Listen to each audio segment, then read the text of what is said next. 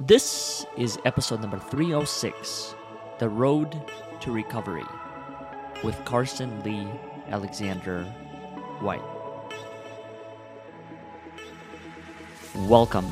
My name is Oleg Lohid, and this is the Overcoming Odds podcast, where you get a glimpse into the stories of individuals who've overcome adversity, suffering, and struggle in achieving their personal success. This podcast was built by you and for you to help you overcome adversity, suffering, and struggle in achieving your fullest potential.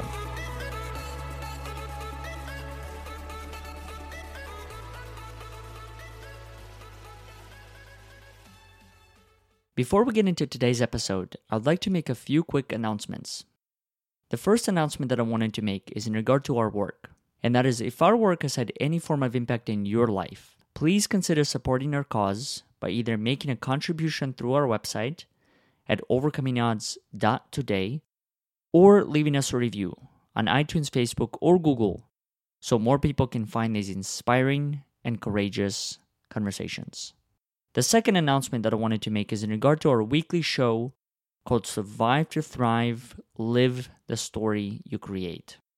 What this is, if this is your first time hearing about it, is a series of conversations that take place every single week where we explore the connection between one's personal narrative and the topics of grief, resilience, gratitude, fears. If you feel that any of these conversations are in alignment with you, please consider joining us live through either Facebook or LinkedIn on any given Tuesday at noon Eastern Time, where you'll be able to share your own opinions and your own perspectives as it relates to each and every single topic. Now, let's get back to the show first things first, like you and I have been friends for going on to 17 years. Yeah. Do you know that? It, it's it's a pretty amazing uh amazing relationship we have, man. Uh it has been 17 years. I didn't know it had been 17 years. It, mm. it feels like uh, I'm closer with you than I am really with anyone else. Uh, yeah. You know, I love my family, have a great relationship with a lot of people, but you and I have uh, have developed uh, a true connection. Yeah, 17 17 years and i remember the first times which i think is probably going to be somewhat relevant to this conversation when you and i it was your mom that said that we were way past the experimental phase when it come to when it came to testing with some of the substances we were using. Nothing too extreme and i think things that many people are exposed to like alcohol and some of the things and i just i thought it was so interesting how in that moment or at that point of time, both you and I were in a relatively the same boat, but with, or I guess to a degree, ended up going slightly different routes, right? Not to say that you went down a bad path by any means, but I felt that just uh, from an outsider perspective, like you had developed more of um, addictive behaviors when it come when it came to that and it really got me curious like why why did i not have that right? Why did i not go through the same journey? And then it was two years ago was it two years ago when i first saw you? Yeah when it, when well, when it was actually, when, when it was hard to even like recognize each other. It was that was more like three years ago because um the time that you're speaking of was when i was coming off of some uh, very intense medications uh, prescription medications that i was put on to help mm subdue the uh, the psychosis that I was experiencing. So what I really like that you're reflecting on is kind of the re- recreational partying that we had done in our adolescent years, uh, and we did have you know a lot of fun. Uh, I personally was very good at causing uh, trouble in difficult situations. I think that's something that needs to be acknowledged here. That you and I together definitely got ourselves into a few holes. Mm. And it's good to kind of start with that because that led up to some behavioral challenges and difficulties that, you know, self inflicted. I can't say I was in a difficult situation. I created difficult situations and, and I need to acknowledge that. Um, but what followed prior to this, uh, this psychosis that I had was uh, heavy Adderall uh, use. Uh, I started using uh, prescription Adderall and ADHD medications of which I no longer take at all. Uh, my sophomore did year. You have, did you have ADHD? Uh, definitely had ADHD. Uh, however, I made it a lot worse for myself by the things Mm. that I would do, uh, and that made it pretty difficult. hmm And this was at state, if I remember correctly, right? State, when you first recognized this. Yep, sophomore into my sophomore and junior year, that's when I started taking uh, prescription ADHD medication. Uh, Mhm. and what's interesting is at that point in my life, I thought I was doing amazing. I couldn't, I, I felt uh, indestructible. Uh, nothing was going to stop me or even slow me down. Uh, and I essentially was, little did I know, on a track and path to a huge crash uh, of my just mental health and, and well being, of which Mhm. I was unaware. Mm-hmm.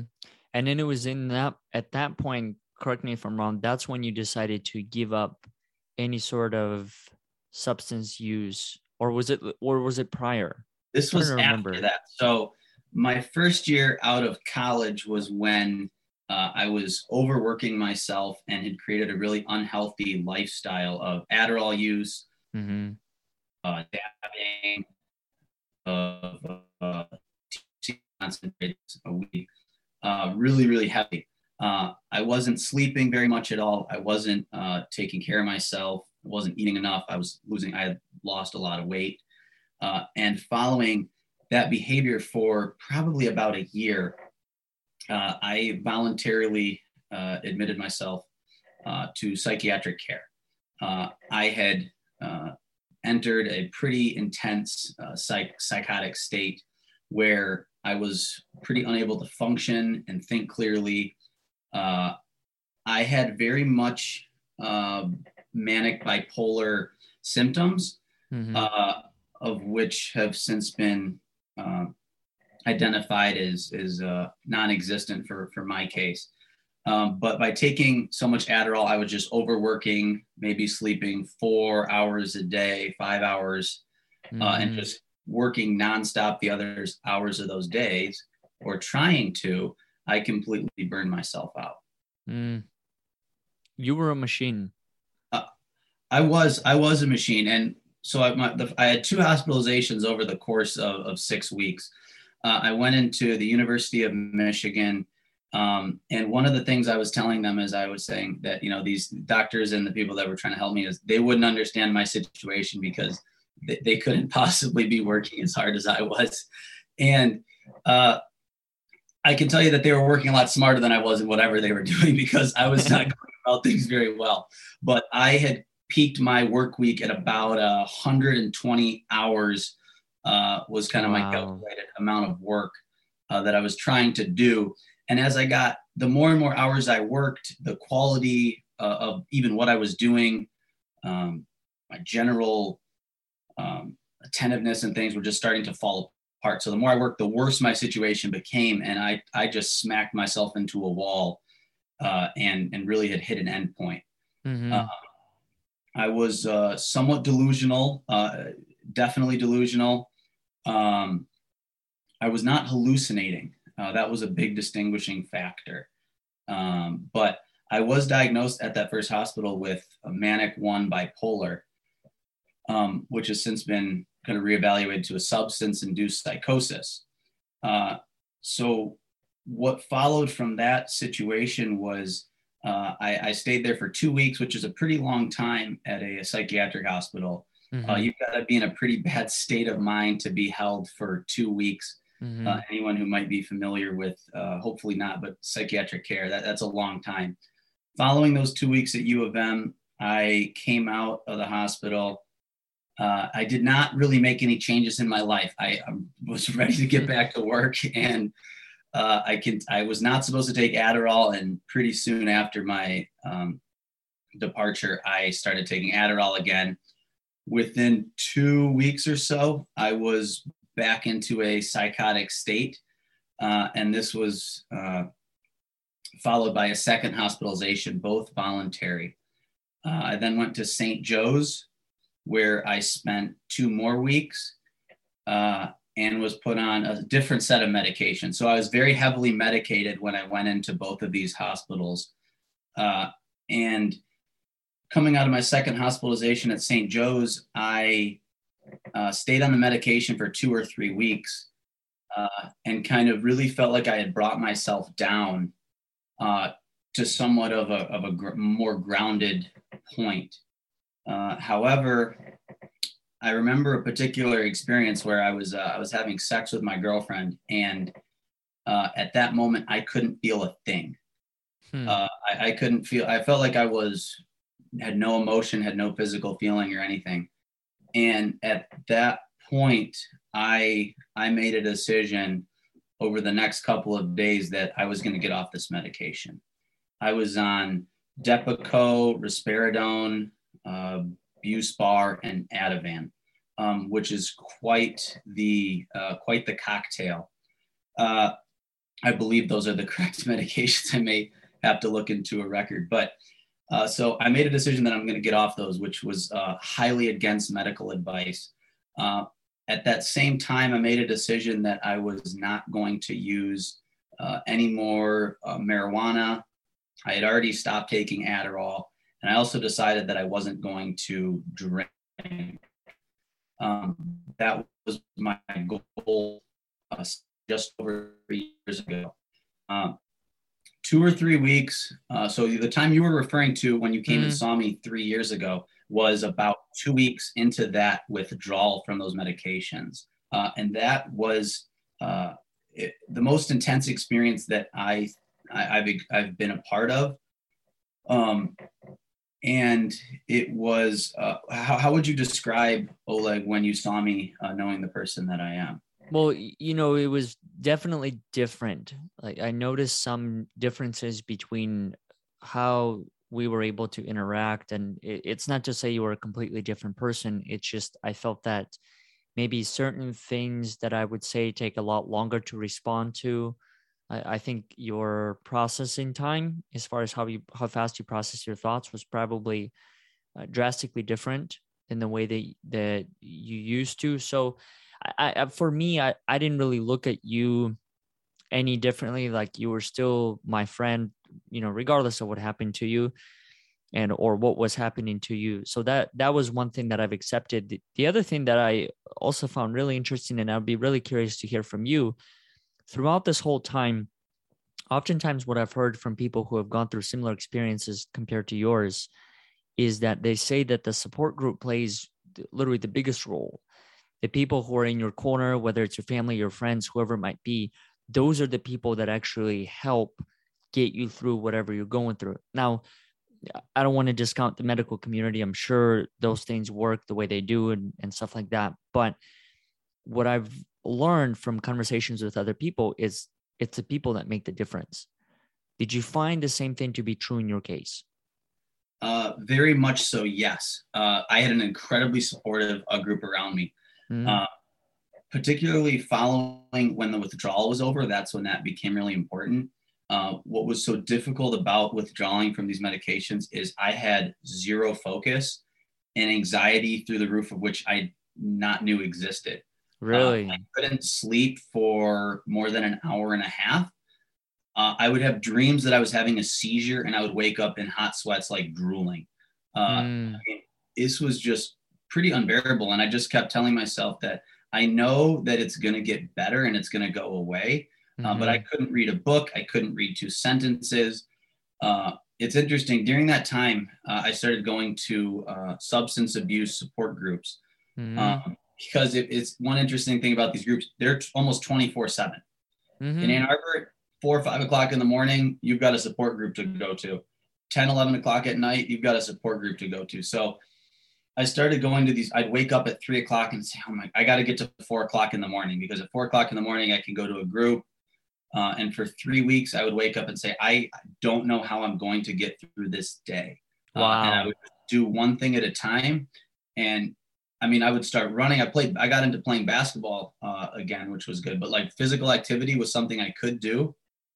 That was really helpful. But then that would end, and I would go into just a physical feeling of anxiety coming off of these uh, medications, and uh, it was pretty unbearable. But uh, it definitely strengthened character going through it. And something I want to get into a little bit later is is the work that I do now and how it relates to some of that experience. What role did your parents play in all this?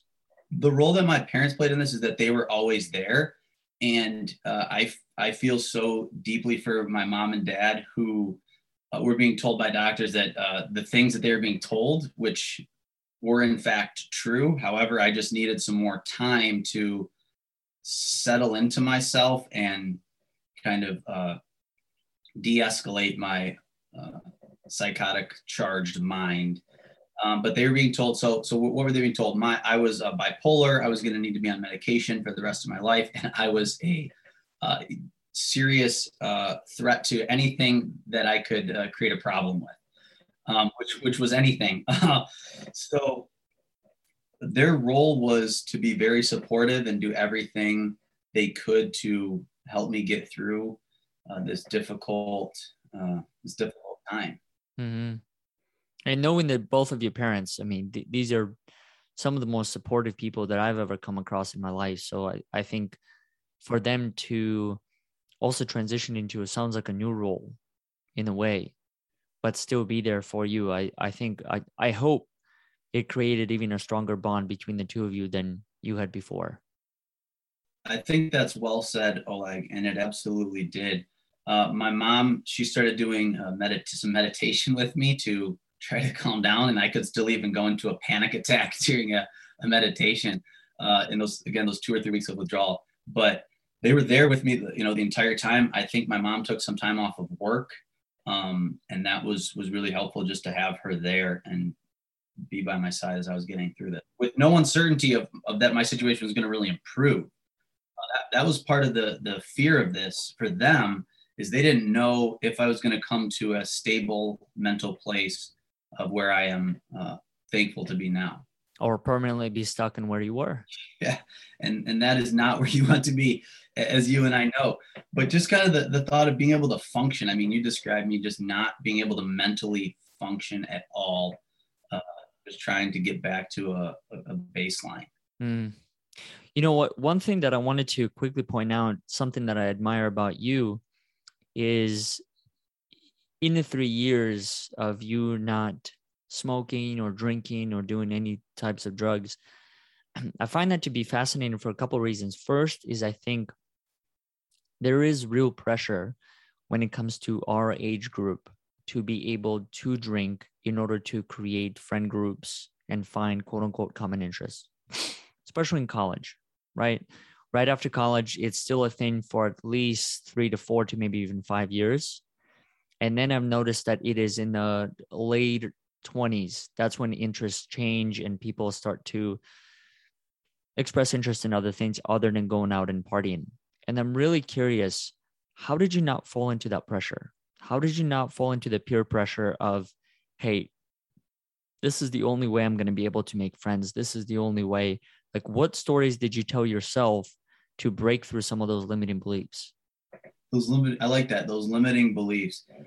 Uh, for me i had to kind of put everything else aside because without um, an existing mental health nothing else was important. There was no going out there was no friend there was no even being able to sit down and watch a movie through the end.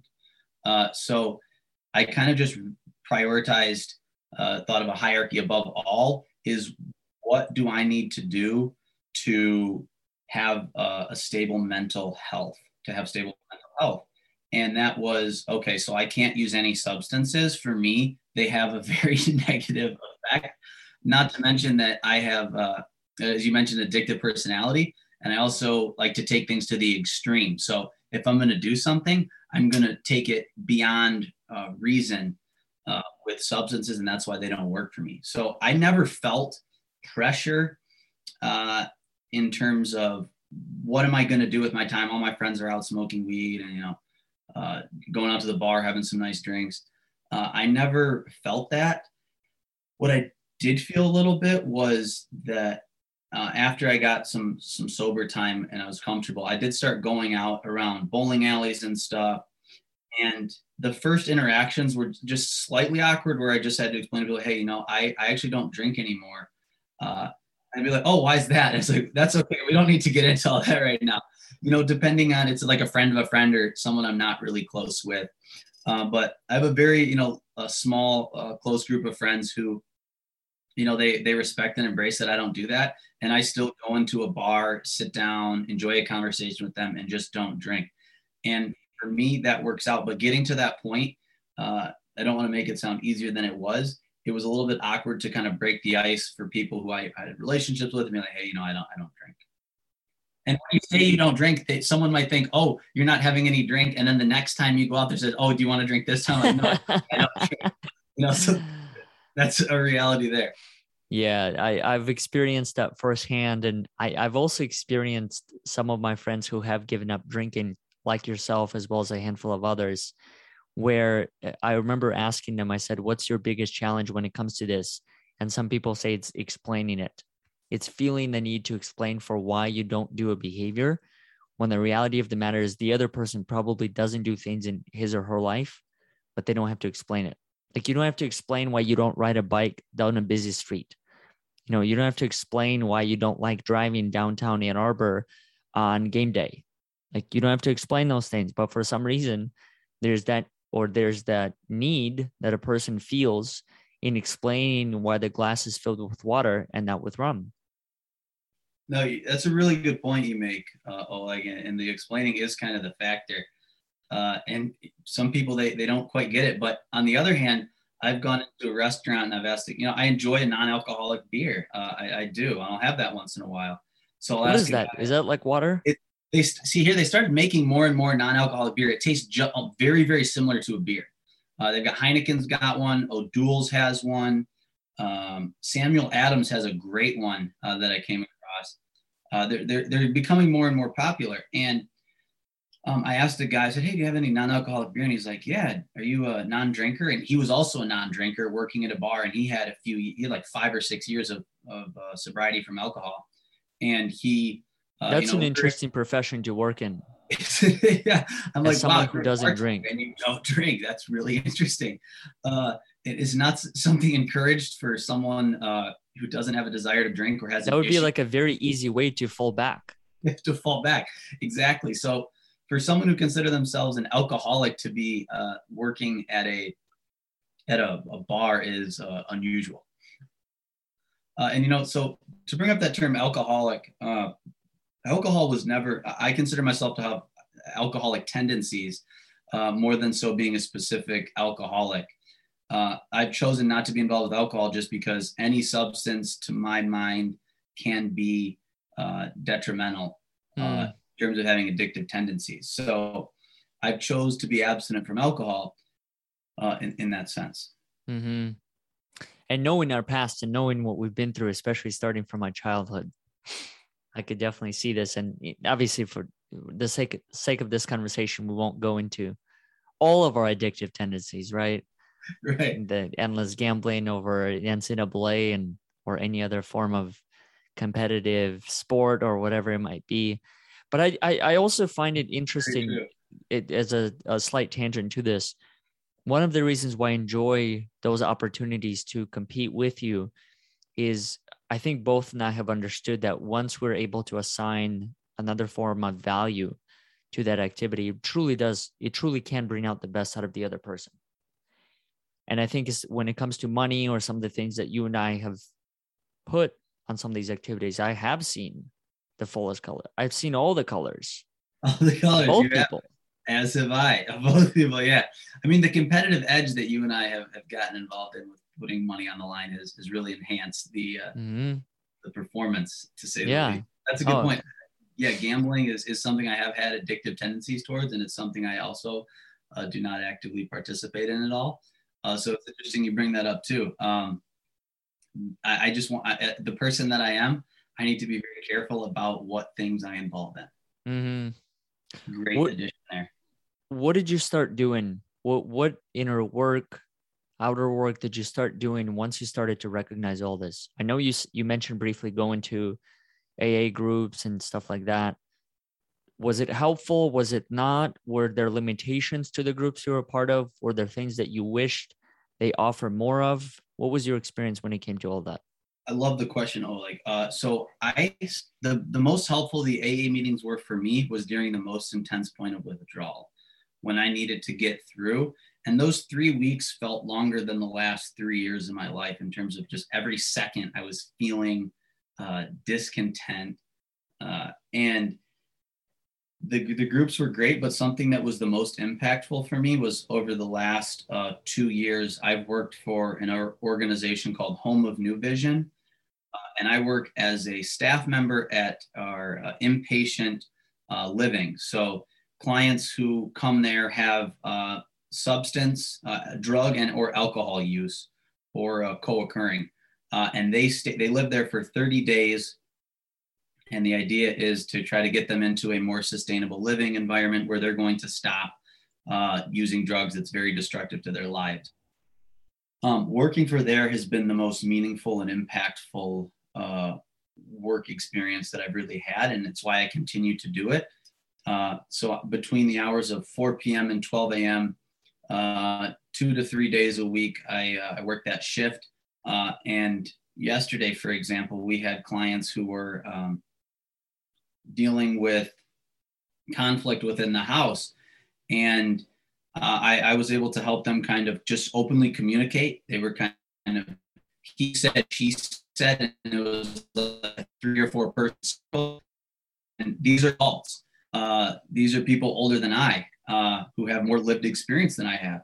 Uh, but with being able to, to work there and kind of help people work through some of the simplest to some more sophisticated challenges. Uh, I'm not a therapist, I'm just a general staff, but uh, conflict resolution and, and, things such as that, that's been the most meaningful uh, work that I've had that has kept me so close to this experience that I've had. Uh, it was actually a client in the house who started asking me some questions about what I've experienced that brought me there that really made me want to connect more with your organization uh, and podcast and take this time to kind of reflect on uh, how I've developed over this. I think one of the things that's also stood out to me from my experience with you is in this situation, you really chose to take action. You, you chose to take life into your own hands and knowing the direction I think that were, you were heading in as well. I, I think if you didn't do that, I think we'd be having a very different conversation all these years later. I think the other thing that I, I wanted to uh, see if you can briefly touch upon when you were going through all of this three years ago, you were also facing a lot of other pressures, business, relationships, and things like that. And and I wonder how did all how were all those things impacted? Uh, it's a really good point. So during my high uh, Adderall use, I was uh, owner of a landscaping company of which I still am. I've partnered with my brother uh, so I was overworking myself in that regard to that profession. Uh, and when I went into the hospital, I was in $25,000 of debt uh, in my business uh, that simply could be resolved by invoicing. Uh, so this is something like you want to talk, reflect back on your question of who was there for you during these times. My brother Marshall, this is when he really stepped in to to become more involved in the company, he started doing all the mowing and and uh, scheduled maintenance. My dad and mom uh, took over um, invoicing and kind of financial oversight. Uh, we stopped taking on any other projects and work and just managed with what we had.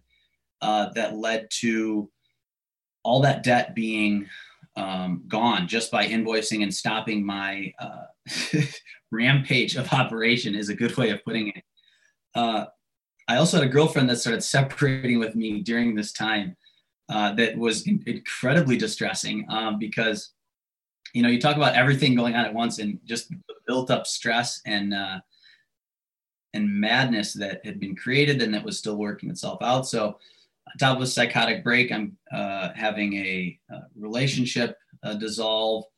I've got a business that's maybe uh, falling apart, maybe not uh, and it was uh, added to a tough time, man. It really did. Mm-hmm. Yeah, being there side by side with you as you were going through all of it, I just remember thinking, I don't know what I would do. I, I don't know what I would do if I was in similar set of circumstances because it, it was a lot. It was a lot to handle. It's it almost seemed like there was something that was happening on every possible end.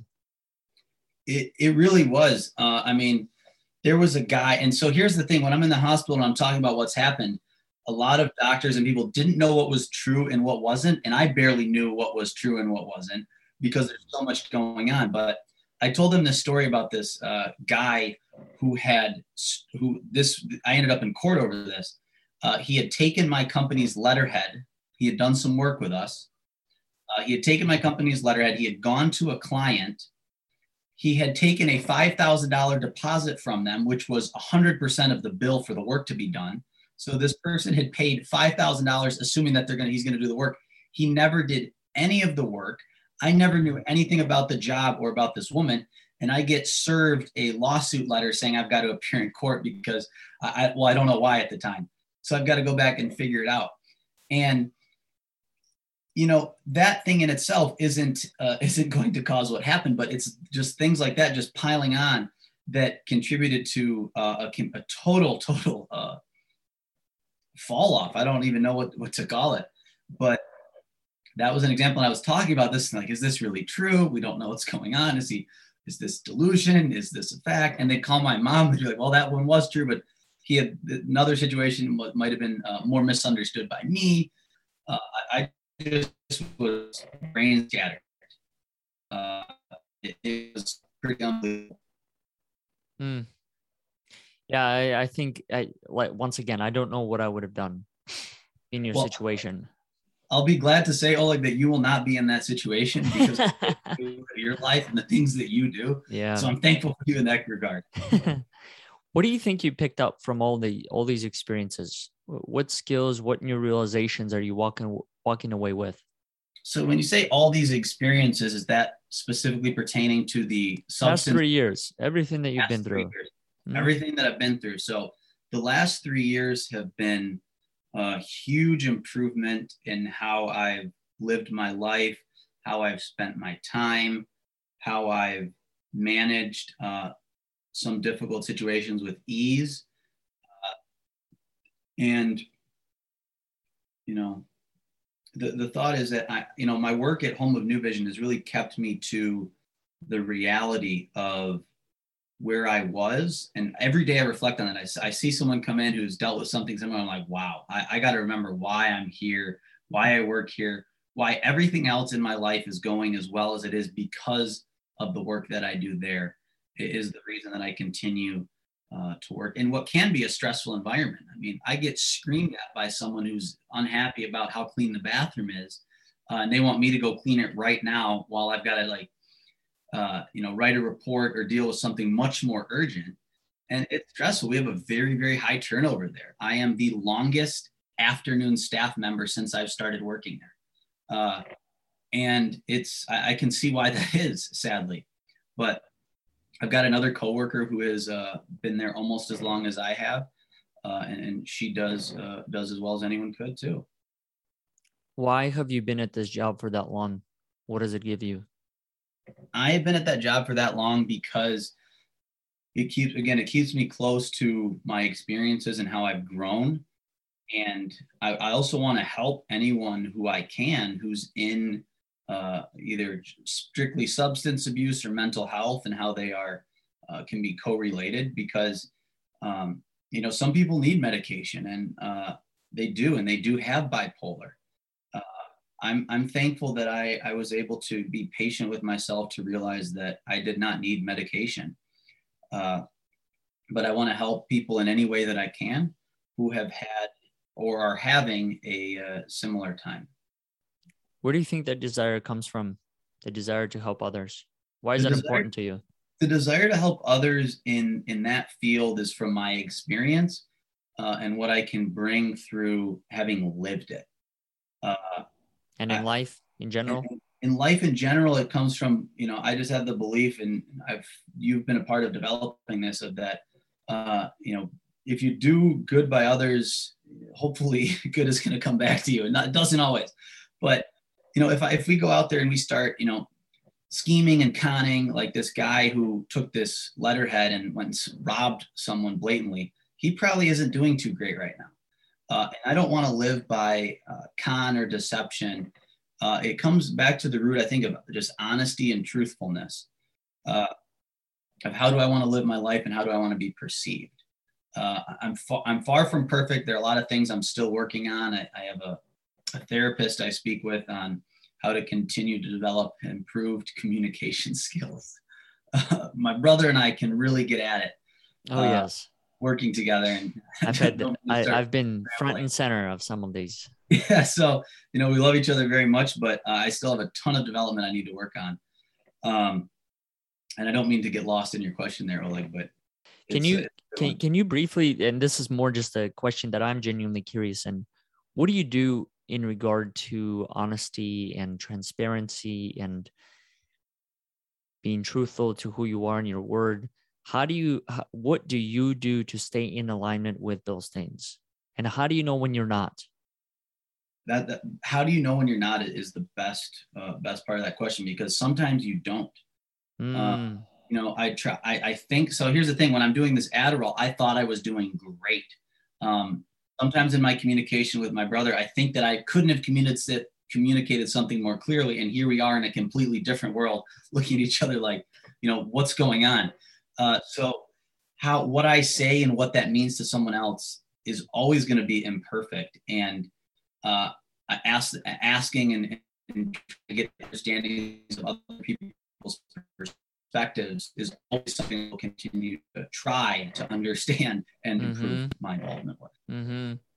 Yeah, because I've always been curious this uh, about you because you I feel like you have this way of staying in alignment when these things happen. And the reason why I think that is I remember a story from middle school, slightly unrelated, maybe it is related, who knows. But it was a story from middle school when we were talking to some of the girls and one of the things for anyone that's going to be listening to this as well in our middle school some of the guys had a tendency of making fun of the girls. I don't know if that was a way to get their attention or whatever it was but you were the complete opposite. You were the kid that i've never seen make fun of girls. You were the kid that was nice to everyone. And i've always tried to understand how did that develop? Like how did you naturally carry this level of kindness towards almost every single person that you come across. And so that's where this this part of the question came for me.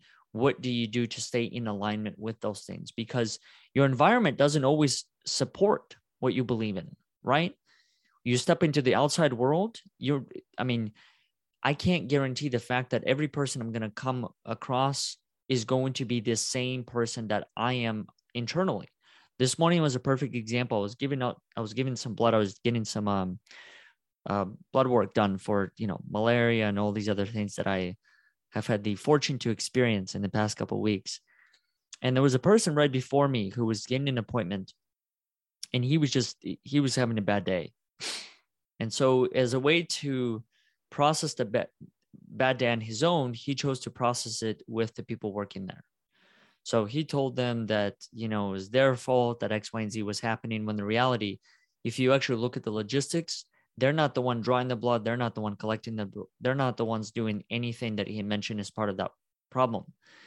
And then I, I was the next one. And I remember walking into that room and I said, it's funny how much an attitude can make or break someone's day, isn't it? And she laughed. She was like, it's so true. And, and I think it's the same exact thing that you just mentioned staying in alignment, believing in what one believes in. Those are the things that help me maintain the man attitude that I do. I could easily be taken over by quote unquote bad circumstances on any given moment. It's easy. It, the, and I think the other interesting part about life is that the choice is always there, right? I could I could stand at the street and I could say, "Man, I can't believe this traffic's really slow," or I could look at it, "Wow, I'm actually really grateful for the opportunity to reflect on my day." You have as good of a perspective as anyone does in that. Like, I do have to make a correction to what you've said. Yeah. I, while I have a very kind and good person, I was not nice to everyone. Uh, I would sometimes provoke uh, as an adolescent, more adolescent. I would provoke reactions in a few of the uh, people at the school. Really, uh, I didn't yes. know that. The lunchwoman uh, was uh, traumatized by me because I, I would think it was entertaining to get a reaction but I do feel to be a genuinely kind person. Um, and I do have a very positive experience uh, that happened recently. I was at a store here in Ann Arbor. They employ a uh, high percentage of individuals with some autism. Uh, and there was a guy who was working really, really hard. Uh, he did appear to have uh, some autism. And he came over to my computer. He hit like four buttons before I could even figure out what had happened. And he had already fixed the checkout process. And I was like, wow, I see him fly over another computer and he like punches a bunch of buttons and like the thing's gone. And I, it's, we got our masks on and it's COVID and I see him sneeze. And he walks over to the cash register um, where there's no, uh, no customer and he kind of like wipes his nose and he cleans himself up a little bit. And I see the manager go over to him and I said, he's like, hey, you know, you got to be over here doing all this stuff. And I walked over to the manager and I said, you know what? I want you to know how great of a job that guy is doing uh, because he's just helped three people in about the last uh, three to five minutes. And he sneezed and needed to take a minute. And um, he said, okay, well, thank you for that. And another customer walked up to me and he said, you know what? I think that was a really great thing for you to do. Uh, that was very nice. And while it's the little thing, it's it's something like that that does make me feel good. And I, I didn't like that manager, you know, giving this hardworking guy a, a, tough time when he was doing a very very good job. Uh, so it's things like that. I'll stand up for someone um, in my work. Uh, again, new vision. I'll advocate for the clients uh, in any way that I can uh, to have have them have the best uh, experience in their early recovery. Mm-hmm. Carson, what are some ways that people can connect with you? What are some ways that people can connect with your business, Three Bro- Three Brothers Lawn Care, to learn more about kind of your story, your own experience, and then outside of that, for anyone that's residing in Ann Arbor, how can they yeah. get their grass cut? like, what a great question. Uh, in terms of Three Brother advocacy, uh, that's something we'll, we'll stray away from on this uh, communication. But in terms of mental health or substance abuse, uh, I don't know. That, that's a really good question you bring up. Uh, if anyone reaches out uh, or needs to connect with me uh, on, on, Facebook or uh, through my phone number, if anyone gets a hold of you, please uh, directly pass them to me.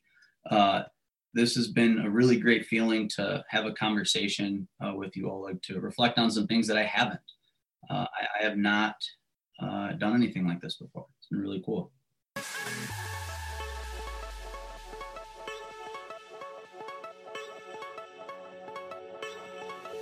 Thank you all for listening to today's episode. I hope you enjoyed it as much as we did. If you haven't done so already, please consider subscribing to our future episodes so you can receive all of the latest content. Also, if you like what you heard, consider leaving us a review on iTunes, Facebook, or Google so more people can find these inspiring and courageous conversations. Once again, we thank you for listening and we look forward to having you next time.